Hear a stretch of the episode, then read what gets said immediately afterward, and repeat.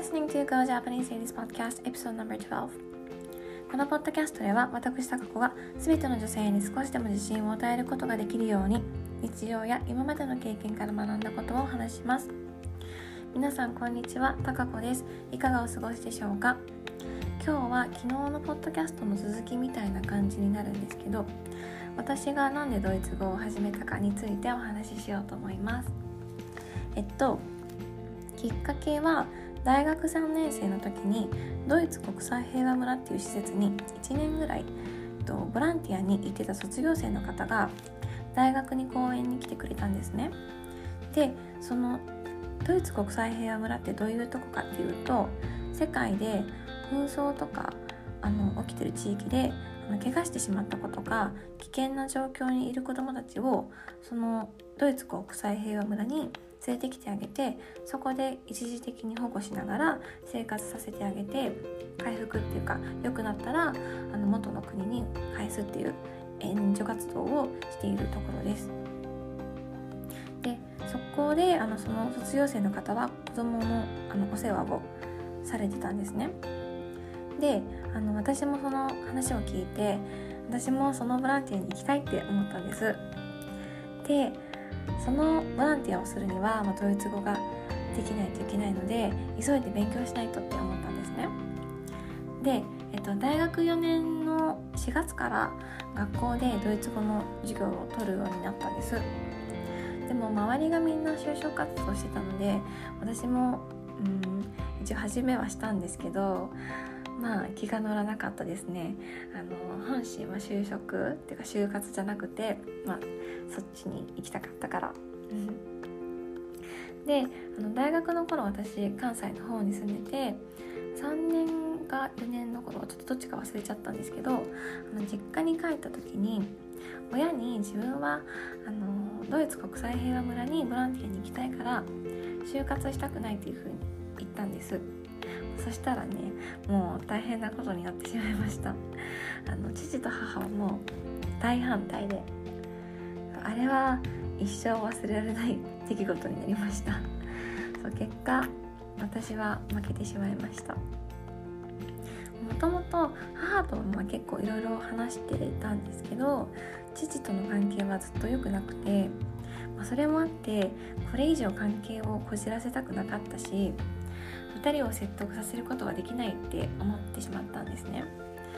なんか、戦う勇気がなかったっていうか、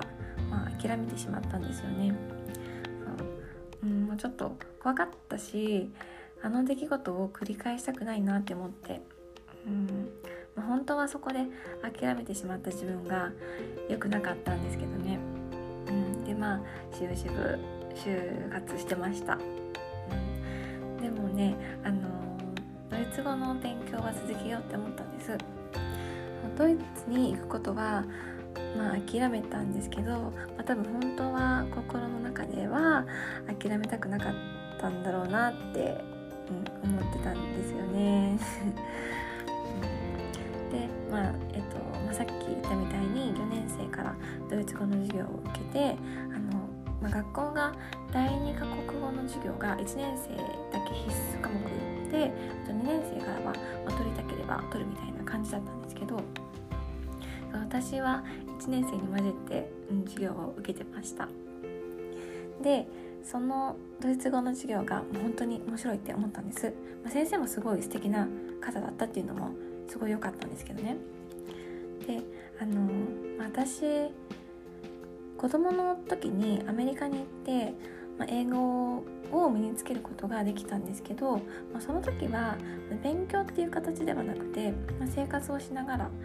あの生活をしながら身につけてったっていう感じなのであの語学の学習習得方法が違ったのでなんか授業を通して語学の勉強をするっていうのがすごい新鮮だったんです。中学から英語の授業があったんですけど、まあ、大体あのそう授業で習う英語は分かったので、うん、あの大学生になって初めて語学の勉強をしたっていう感じだったんです。でもドイツ語ってあの本当に面白くてっていうか英語とちょっと似てるところもあるけどでも全然違うとこもあって文法とかもすごい複雑だし、うん、そう面白くてハマりました、うん、だからあの図書館とか行ってすごい授業の復習とかしてましたもん、うん、だからねあのドイツ語の授業の成績だけはめっちゃ良かったんです。そう。であの一応あのドイツ国際平和平和村に行くことは、まあ、考えるのは、まあ、やめて、まあ、一応就活してたんですね。でまあ結果ボロボロだったんですけど。でもなんかまあ一応なんとか就職できてで就職してからもドイツ語のレッスンに通ったり、えっと、ドイツ人のお友達ができて、えっと、その子にドイツ語を教えてもらったりっていうのをしてました。全くドイツ語やらないっていう時も、うん、あったんですけどね。でまあ一応続けたらやっぱりドイツ語楽しいって思ってやってました。でねその時あの今度はだんだんドイツにワーホルに行きたいって思うようになったんです。ドイツ国際平和村の次はドイツへのワーホリみたいな、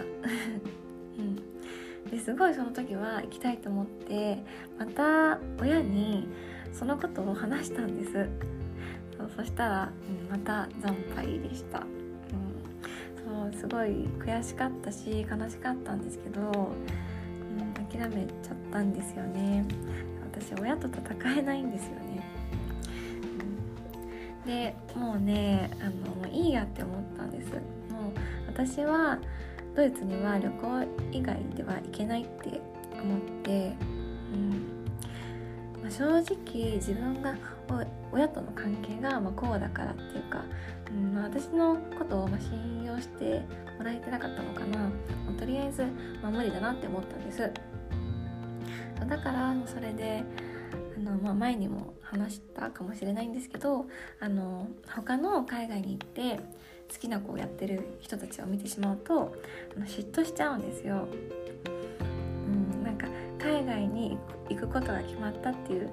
子とかにもねあのよかったねって思ってる反面なんかいいな私は行けなかったのにって思ってたんです。うん、でもうワーホリ行くのを諦めてからドイツ語の勉強もやめちゃって、うんまあ、それであの、まあ、何年か経ってしまったんですけどでもまあその間なんかすごい仕事が忙しかったし、まあ、もっと仕事も頑張らないとっていうのもあってだいたい平日もパソコンを持ち帰ってあの夜家で仕事して土日も仕事してみたいな、まあ、それが結構数年続いたんです。うん、でねあの、それでコロナになって私あの海外とやり取りする仕事をしてるんですけどあのコロナで私がやり取りしてるところがシャットダウンになってしまっていきなり仕事があの暇になってしまった時期があったんです。であのいきなり暇になって家にいる時間もすごいできちゃってで自分が今まで何が好きだったんだっけみたいな感じになったんです。そう仕事がメインの毎日だったのであの自分の好きなことが分からなくなったんです。そう。である時あのそういえば私ドイツ語好きだったなって思い出したんです。でねあのちょっとやろうと思って最初あの NHK のラジオのドイツ語講座聞いてたんです。そう結構良かったです。それでねあのその頃ぐらいからよくポッドキャスト聞いててあのドイツ語のレッスンを運営してるすごい可愛い女の子のポッドキャストを発見したんです。それでなんか聞いてるうちにもう一回ドイツ語やってみようかなって思うようになってでその子が運営してるあのオンラインレッスンの、えっと、授業の講座を受けることにしたんです、まあ、その子が私の先生ではないんですけど。うん。でその子のポッドキャストを聞くようになってからそう実際あのレッスンを受け始めるまでにはすごい時間がかかったんです、うん、でその頃にはもう仕事も普通に忙しくなっちゃったんですけど。でそのまああのドイツ語をもう一回やってみようと思ってで再開してまた楽しいって思うようにな思えるようになったんですね。昔習った言葉はもうほとんど忘れちゃってたんですけどでもなんとなく覚えてるものもあって懐かしいし、うん、楽しいっていう感じを再び、うん、感じることができました。で今再開して1年と4ヶ月ぐらい経ったのかな、うん、成長はかなりゆっくりなんですけど楽しんでます。でなんかやってるうちにまたドイツ行きたくなっちゃって。であの今フリーランスになるためのオンラインサロンに入ってるんですけどもしフリーランスになれたらドイツ行けるなみたいな。そうそんな風に思ってます。そう。あめっちゃ喋った。